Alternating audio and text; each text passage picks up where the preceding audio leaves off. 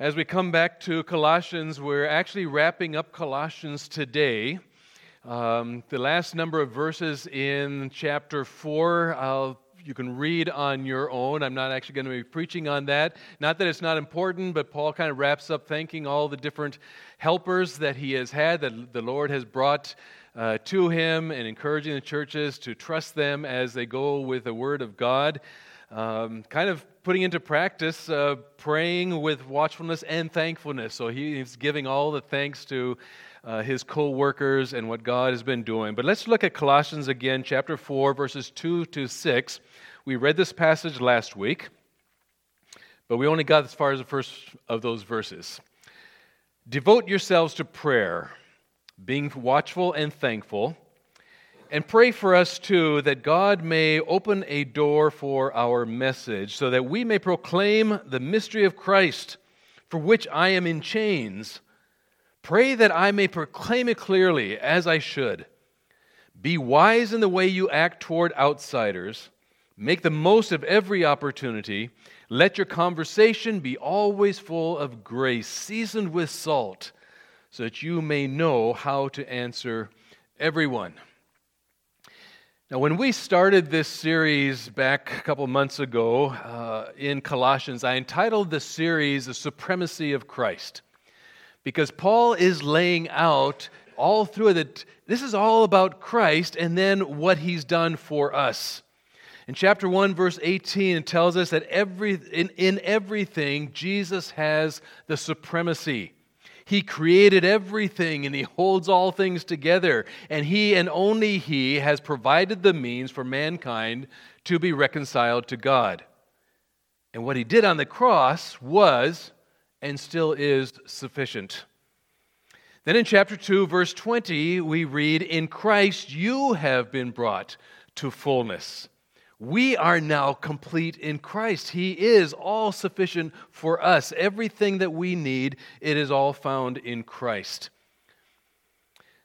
By his death, and more importantly, his resurrection, every religious leader has died, and that's where they've stayed. Jesus Christ died and rose. He put to death that old sin controlled nature of ours. Paul is very clear on that, very adamant about that, and then raised us with this new nature now controlled by the Holy Spirit. And folks, that changes everything. Our lives are now transformed into lives that we are able to live in victory and in holiness. The Holy Spirit has made us holy, He has sanctified us, and therefore we should be living like it. In chapter 3 and 4, then, Paul shares with us what a sanctified life looks like. What it looks like personally in our own lives, what, that, what the sanctification has done for us, what it looks like in our immediate relationships, in our family uh, relationships, and now in chapter 4, how that should affect our speech to those that are around us. This is all talking about the new lifestyle, the new person controlled by the Holy Spirit. And one of the most difficult areas for us to control is our speech, what comes out of our mouths. In fact, James in his letter tells us that the tongue cannot be tamed by any person. Impossible. But the Holy Spirit can do that. And that's what God expects. When we became new creatures, we saw last week that our speech should then conform to that new creation. And last week we began looking at how our speeches ought our speech ought to change, what sanctified speech should look like. Have you ever done a study on Jesus' mouth? Fascinating study, actually. And since Jesus is to be our example in everything, his mouth ought to be an example as well for us to imitate. In Matthew chapter 5 verse 2 it says, "And he opened his mouth and taught them." That's a great thought, isn't it? When Jesus opened his mouth, out came instruction. In Luke 4:22, all spoke well of him, Jesus, and were amazed at the gracious words that came out of his mouth. Gracious words in the Greek refers to that which affords joy, pleasure, delight, sweetness, charm, loveliness, grace of speech. That's how Jesus spoke. In John 6, 63, again, it, in reference to the mouth of Jesus, is the words that I speak unto you. They are spirit and they are life. And in 1 Peter 2, again, regarding the mouth of Jesus, he committed no sin and no deceit was found in his mouth. What an example. What a model for us to follow. So, what should be coming out of our new mouths, which have been transformed by the Holy Spirit? Well, the first thing that we looked at last week was a speech of prayer. And I ended with giving an expanded translation of verse 2 of Colossians 4. Continue earnestly and persistently in never giving up earnest supplication prayer, being vigilant in it, being wakeful with focused and specific prayer within God's will, with expectation that God is going to answer in a wonderful way, and with thanksgiving being grateful that we have a wonderful God who can and wants to answer prayers beyond all that we can think or imagine.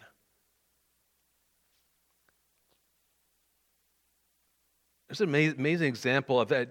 Just after we, we, we talked about that and preached that last, last Sunday about how our, our prayer is supposed to be expectant and, and praying earnestly and expecting God to answer, I got a call Monday morning sometime, I think, from Lissa, who is here with us again. Thank you. Um, she's part of a group that, that, they're working on putting together a, a, a new a school group for, for concerned parents and stuff. And, and we we've been talking with her, but she, she called me and said one of the other ladies in the group, her name is Barbara, uh, really concerned. Her son is out in the uh, Glacier National Park out west. Um, he's been missing for three days. Uh, would you pray for him? And uh, absolutely. And so, so we prayed, and she and others obviously were praying. Barbara headed out west. And uh, I was trying to figure out, so what happened? I haven't heard from Lissa. I was going to call her Tuesday morning, and uh, she, she texted me early Tuesday morning and said, after four days, they found him. He's in the hospital, got some surgery to go on, some damage done to his feet and stuff. He was in bare feet. And, but, and the first thing that popped into my, my mind was expectant prayer. That's what prayer, it wasn't my prayer, it was prayer. Prayer, we need to be praying expectantly, assuming God is going to answer. What a neat opportunity and what a neat example immediately after that. That's how our sanctified mouths should be, how we should pray. The second area of sanctified speech that Paul mentions is a speech of proclamation. The speech of proclamation, and we see this in verse 3 and 4, and Paul links it up with prayer as a prayer request, as he writes. Meanwhile, in other words, while you're continuing earnestly praying vigilantly with thanksgiving, praying also for us that God would open to us a door for the word to speak the mystery of Christ, for which I am also in chains, that I may make it manifest as I ought to speak. Twice you see the word speak. Once you see the, the word word. And once you see the word manifesting, putting it all together, that's the speech of proclamation. The Apostle Paul is saying here, Pray for me that I may open my mouth and proclaim. What makes this even more amazing, or perhaps even more significant, is a phrase at the end of verse 3 For which I am in chains. Paul, at this particular point in his life, was in prison. Why? For preaching the gospel of Christ. You can read about how that all came about in Acts chapter 21. I'll let you do that later this afternoon. And after being transferred from one prison to another prison, he finally ended up in chapter 28 in Rome. And there he was able to actually rent a home, but he was under house arrest. So guards were there on rotation 24 7. And verse 30 of that chapter, we're told for two whole years, Paul stayed there in his own rented house and welcomed all who came to see him. So that's what he's referring to here in Colossians 4, verse 3. He was in prison writing this letter, and while he was there, he also wrote to the Ephesians, he also wrote to the Philippians, he also wrote a letter to Philemon. So he got a lot of letter writing done while he was there in prison. But you know what else he was doing? He was sharing Christ. He was preaching the gospel. He was evangelizing. Look at what it says there in Acts 28 30 and 31. For two whole years, Paul stayed there in his own rented house and welcomed all who came to see him. He proclaimed the kingdom of God and taught about the Lord Jesus Christ with all boldness and without hindrance. Well, who is he sharing Christ with? Well, there's some church people that came to, to see him, no doubt, and brought people. But who was there with him 24 7? It was the guards, it was the soldiers. They were, there were different ones that kept, uh, that kept coming. In Philippians 1, verse 12 and 13, writing while he was there in prison, tells them what's been going on. And listen to this. He says, what, what has happened to me has actually served to advance the gospel. As a result of my imprisonment, it has become clear throughout the whole palace guard. Isn't that amazing? And to everyone else that I'm in chains for Christ. Why? Because he was talking about Jesus to every guard that came to guard him. Captive audience. He said, This is the greatest preach- preaching platform I've ever had. They just keep sending me soldiers. I keep winning them to Christ, and they go back and they win others to Christ. Folks, that's multiplication. You win one person, they go back and they win a couple more. What an amazing opportunity. The gospel of Jesus Christ wouldn't have gotten into the palace otherwise.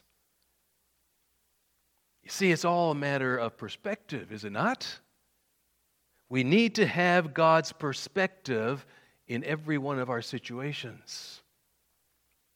It says, He proclaimed the kingdom of God and taught about the Lord Jesus Christ with all boldness, excuse me, with all boldness and without hindrance. What he couldn't do in the streets, he had total freedom to do while he was chained up. No hindrance. For two years, with imprisonment as a platform, he preached and he taught, and his prayer request here in chapter 4 was answered so that he had an open door and nobody during that whole time ever forbid him to preach. All the time of his bondage was a, top of, uh, was a time of proclamation. That's amazing. Everything for Paul was only an opportunity. And we need to be able to see that as well. The only time his voice was silent was at the end when the axe cut off his head and, and shut his mouth. Someone once said, There are no negative circumstances, only unique opportunities. So I was studying, I came across an incident that happened in the life of Reverend John MacArthur. And he wrote, One day out of the blue, I received a letter from Charles Tex Watson, who was one of the Manson family who was in prison. Some of you remember the Man, uh, Charles Manson, the Manson murders back in the 1960s. He was one of them. In the letter he wrote, I want you to know that I've gotten some of your preaching tapes, and I'm growing in the Lord and received Jesus Christ as my Savior. And I've got a Bible study going in the prison. And then he added, This is a great place to minister. If the Lord wants me out, that's his business. If the Lord wants me here, that's his business too. I'm happy wherever as long as I'm able to preach for him. It sounds like the Apostle Paul. That was Paul's attitude. Anywhere was a pulpit. Folks, that's transformation. That's transformation. So in prison, Paul is writing to all the believers in Colossae and, and Ephesus and Philippi and also to Philemon. He said, Please, please be praying for us that God would get us out of here. No, not once. Not once. That's the kind of thing that we pray for, right? Seriously. Please, God, help them get out. God, open the doors, doors of the cell. Paul wrote, Pray for us that God would open to us a door, not the door of the cell, the door for the word to speak the mystery of Christ. He wasn't asking prayer for where his body was, but rather that his mouth would be effective. He reach, uh, writes virtually the same thing in Ephesians chapter 6, verse 19. Pray also for me that whenever I speak, words may be given me so that I will fearlessly make known the mystery of the gospel for which I am an ambassador, not a prisoner. He didn't consider himself a prisoner. I'm an ambassador in chains. Pray that I may declare it fearlessly as I should. How many of us pray that way for ourselves, even when we're not in chains? Even in the beginning, back in Acts chapter 4, verse 29, we, we, we, read the same kind of prayer when they were being threatened with jail. Now, Lord, consider their threats and enable your servants to speak your word with great boldness. Don't let us be afraid. Let us keep preaching. His prayer was, Help us to be bold.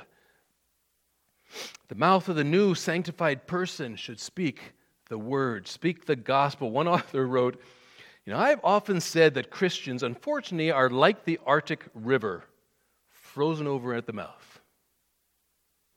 Interesting.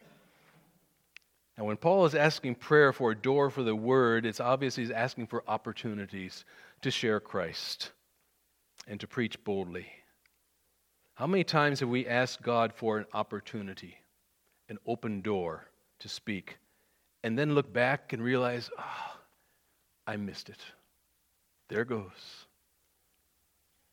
Sometimes we do that because we don't recognize that door because we're not actually looking for it. And I think other times we, we perhaps see the open door and then we begin listening to the enemy's words. Ah, you don't know what you're talking about. You won't know how to answer it. You, you don't know anything. You don't know enough. Don't say anything. It's going to offend somebody.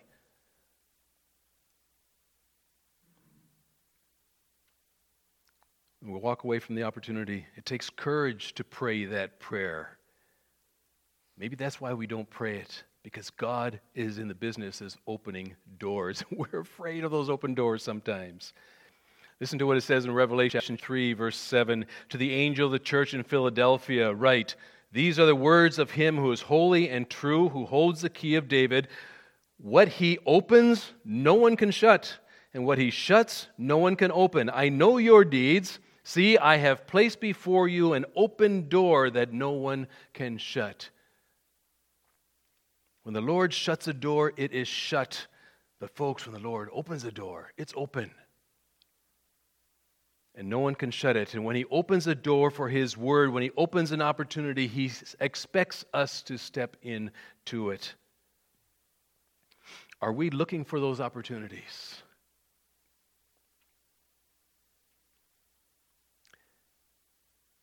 I think interesting opportunity that came up to us recently when was when uh, town hall said, "Hey, can we have volunteers to work in the community? An open door to touch lives of people in the community. We've been praying for that. We need to step into the opportunity." And what was the word that Paul wanted to proclaim? To speak the mystery of Christ. Well, what that's all, we've talked about that some. It's a full gospel that's been revealed in the New Testament that was hidden in the Old Testament. We're talking about the mystery of the indwelling Christ. Christ now lives in us. The mystery of the incarnation that Jesus is fully God and he came as a human in human form. The mystery of the rapture that Jesus is going to return for his church.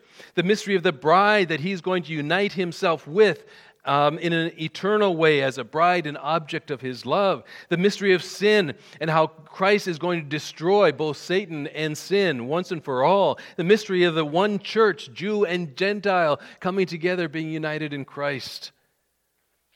The words Paul says, Pray for me that I may have an open door uh, for the word to speak the mystery of Christ, the full uh, truth of the gospel of Christ not just bits and pieces.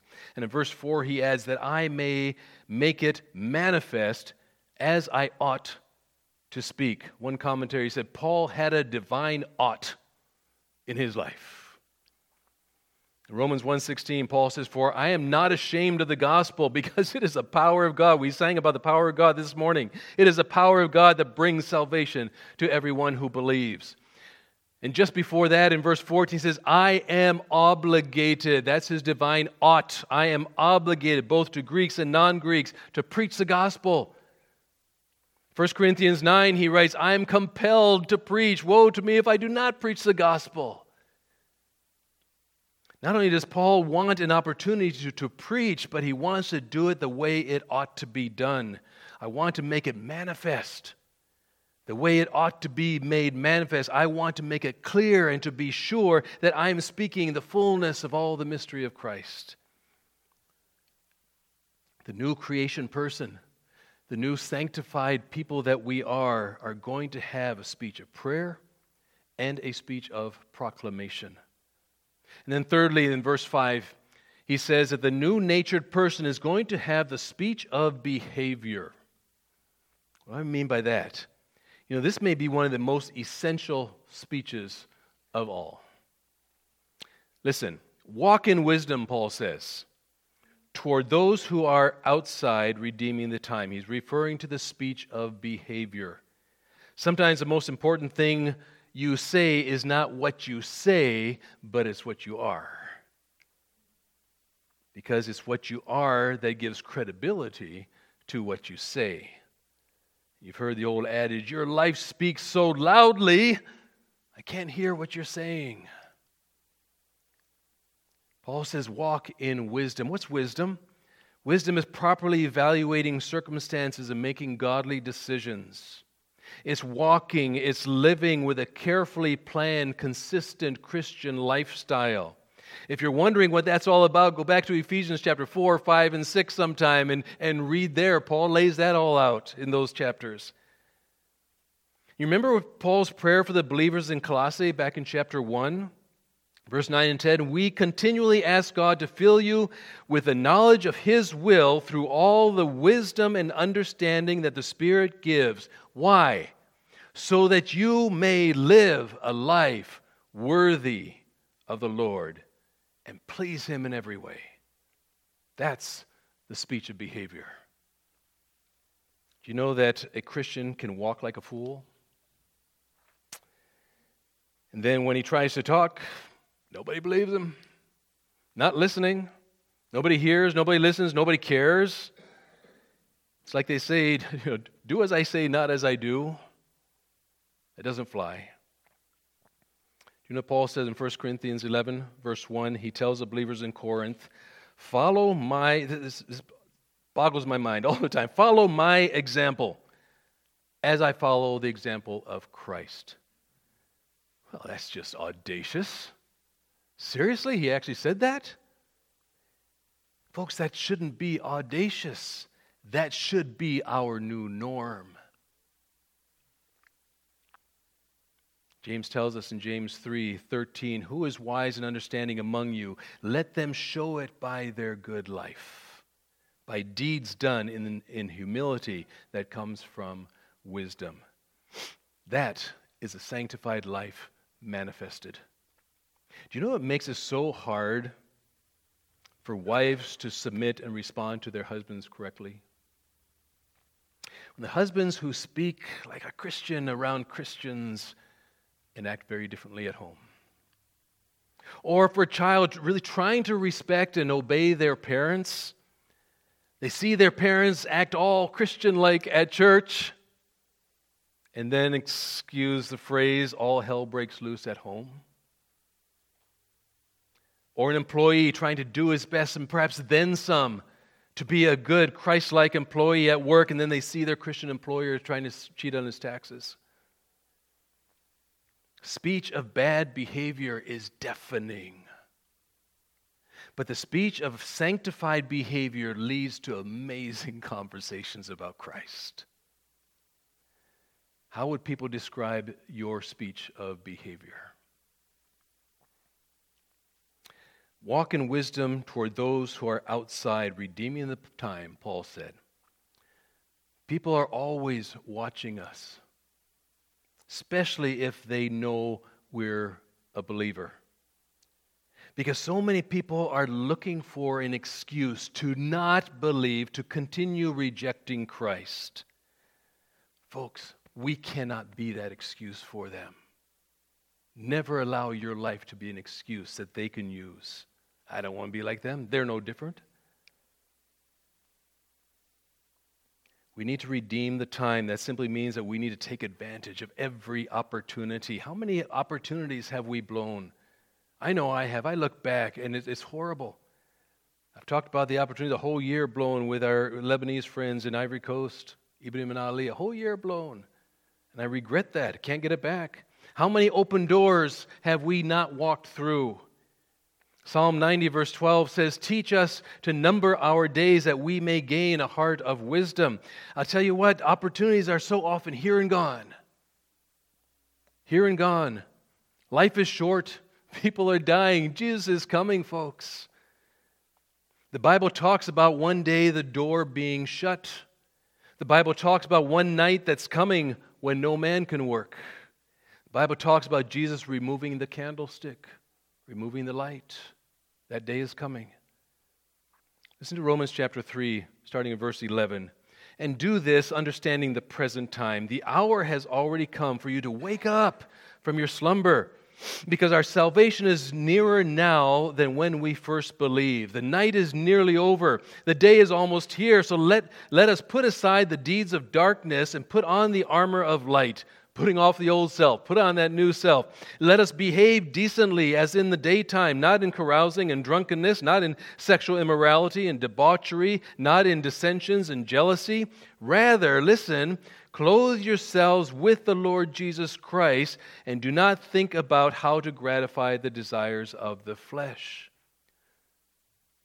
Walk in the light as he is in the light, right? The speech of behavior.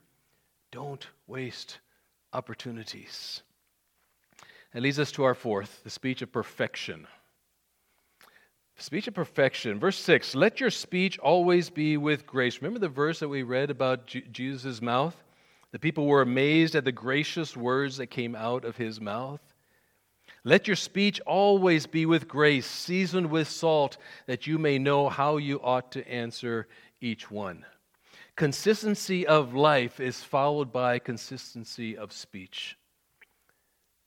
If your life is right with the Lord, your words, your conversations are also going to be right with the Lord. Now, he's not so much talking here in this verse about preaching the gospel. He did that in the proclamation aspect. He's here just talking about general, everyday conversations that we have. The mouth of the Christian should utter the speech of perfection. And I use the term perfection because Paul used the word always. Always is not sometimes, always is not most of the time. Ah, well, that's just impossible, Pastor. No, I don't think it is. Otherwise, God would not have put it in Scripture as part of that sanctified life of ours. Don't believe that lie. Usually, when we're not being gracious, it's because that old, ugly head of self is rearing itself up and demanding attention. We need to smack it down. We need to put it to death. We need to put it off. How many times have you seen or done what I call a phone flip in your speech? A phone flip you're having this horrible, angry argument with your husband or wife or, or, or your parent or child or brother or sister. And then a friend calls you. Right? You do the old phone flip. Oh, hi. How are you doing? So good to hear. Yeah, I'm fine. Everything's great. You just made a choice. And you brought your attitude under control, just like that and you flipped from anger to grace. Remember the long list of negative stuff that comes out of a person's mouth that we looked at last week? Those kind of things should never be coming out of a believer's mouth. Lust, evil, deceit, cursing, oppression, lying, perversity, destruction, vanity, flattery, foolishness, babble, madness, idle talk, false teaching, plotting, boasting, hatred, swearing, filthy talk, and gossip. That's all characteristic of the unregenerate, the unredeemed, the unsanctified mouth, not the Christian. Let your speech always be full of grace. Make gracious speech a habit with your wife, with your husband, with your parents, with your children, with your employers, with your employees, fellow drivers on the road, store clerks, restaurant servers, Whether you're under stress, whether you're tired, whether you're hungry, or a combination of being hangry, whatever it is, let your speech be gracious. What does that mean? It means we need to make sure our mouths speak what is spiritual, what is wholesome, what is appropriate, what is kind, what is sensitive, what is purposeful, what is complimenting, what is gentle, what is truthful, what is loving, what is thoughtful, what is uplifting, what is encouraging. Let it be gracious. Otherwise, bite your tongue. But not only is it to be gracious, Paul says, let it always, again, always be seasoned with salt. Not only is it gracious, but it ought to have some kind of good effect. I think the primary word in that phrase is seasoned. You know, when you season food with salt, you don't just open the jar and pour it on, you sprinkle it. You use a little bit. You sprinkle it to bring the taste out, to make it all that it can be, right?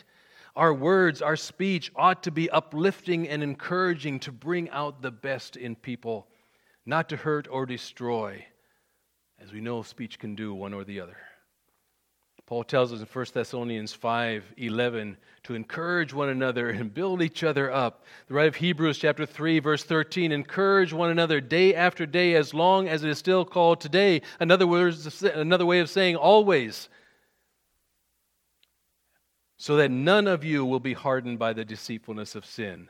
As we know, there's, there's also a healing aspect to salt, which might sting a little bit at first we are to speak the truth. Some, some people like, like to be proud of the fact that they'll, they'll speak the truth, boy. But how are we supposed to speak the truth? In love. You're supposed to speak the truth in love. When you use salt for healing, you never pour the salt into the sore. You dilute the salt and soak that sore in, in the salt, salty water. It may sting a little bit at first, then it begins the healing pr- process rather than destroying. Our speech should also be a purifier that, that prevents corruption. Our speech should act as a purifying, wholesome, cleansing influence, rescuing conversations from filthy talk. Uh, we, we're talked in our spiritual growth class this morning about this guy that, that uh, used to laugh and tell jokes on the golf course that no one would ever want to hear. But we need to be rescuing those conversations from that filth and, and from gossip. You know, it's interesting, the Greeks had another thought on this as well. They said this, uh, the idea of salt was the idea of wit. Not funny, ha ha wit, but wit as the ability to say just the right thing at just the right time. And isn't that what Paul is saying here? That you may know how you ought to answer each one. Having just the right answer for just the right moment for just the right person. 1 Peter 3:15 says always be prepared to give an answer to everyone who asks the reason for the hope that you have, but do this with gentleness and respect. In other words, do it with grace. Our mouth is so important. Just by what we say and how we say it can either open opportunities or can close them. Listen, the ungodly person claims this, which is found in Psalm 12, verse 4 Our lips are our own. Who is Lord over us? In other words, nobody can tell me what to say and not to say. I can say anything I want. Freedom of speech. Jesus says, No, no. As a believer, you don't have freedom of speech. What the Christian says, what, the, what our prayer ought to be, is found in Psalm uh, 141, verse 3 Set a guard over my mouth, Lord. Keep watch over the doors of my lips. That should be a daily prayer of ours. That's the way we can tame the tongue, asking God to help us with that, asking the Holy Spirit to empower us for that. What comes out of your lips? Prayer? Proclamation, speech of perfection? If not, how's it going to change? Well, Paul's been telling us this all the way through his letter to the Colossians by putting off the old and putting on the new. That's already been done in the spiritual realm. Christ has done that for us. Now, God expects us to put that into practice through the power of the Holy Spirit by allowing the Holy Spirit to control every part of our life. He wants us to surrender to Him. We are to let the peace of Christ rule. We are to let the word of Christ dwell. We are to let the name of Christ rule, all in chapter 3 here in Colossians. Listen, Christ is sufficient. He has done the hard work. We are now to respond to that and avail ourselves of the power of the Holy Spirit to live the holy, sanctified life that He requires of us. But it requires submission. We hate that word, humanly speaking, but it requires submission. Confess your, uh, Jesus is Lord. He is to be Lord. We are submitting to the Lordship, to the King that we, we sang about this morning. Philippians 2 says, At the name of Jesus, every knee shall bow and every tongue acknowledge that Jesus Christ is what? Is Lord. We can do it now, we can do it later. Doing it later may be too late when judgment comes. As we read in Galatians 5:16, so I say walk by the spirit and you will not gratify the desires of the flesh. Are we walking by the spirit? Here's a question Do you belong to Jesus Christ? I'm not doubting it, just throwing out the question. Listen to what Paul says in Galatians. Those who belong to Christ Jesus, I'm sure everyone says, absolutely. And again, not doubting it. Paul says, okay, so those who belong to Christ Jesus have, past tense, crucified the flesh with its passions and desires. What are, are there some desires in your life that you are not willing to give up? Desires that are not pleasing to the Holy Spirit. Will you crucify them? Will you surrender them to Christ? Those who belong to Christ Jesus have crucified the flesh with its passions and desires. Since we live by the Spirit, let us keep in step with the Spirit. In a moment, we're going to stand and sing, I Surrender. Listen to some of the words. Here I am, down on my knees again. I surrender, surrendering all. Find me here. Lord, as you draw me near, desperate for you, I surrender. Drench my soul as mercy and grace unfold. I hunger and thirst. With arms stretched wide, I know you hear my cry. Speak to me now. I surrender. I surrender. Would you surrender your all this morning? What's the Holy Spirit been speaking to you about? Are there things in your life that the Holy Spirit is dealing with and you're just struggling? No, I, am okay. I, I, can control this. I'm, I'm okay with this. And the Holy Spirit says, surrender it. Surrender it. I want to be Lord. Father, this morning, prepare our hearts as we sing this song of surrender. Father, I pray that your Holy Spirit would just show us areas in our lives that need to be surrendered, areas that we are still holding on to, that we, we want to still control, and, and because we're enjoying it, it's, it's, uh, I, I don't see any problem with it, but we've got this thing that keeps nagging at our heart, saying, I want you to give that up. I want you to surrender that. I want to be Lord completely. Lord is Lord. I want to be Lord of your life and then watch how I'm going to work in you and through you. Father, help us to surrender this morning. In Jesus' name, amen.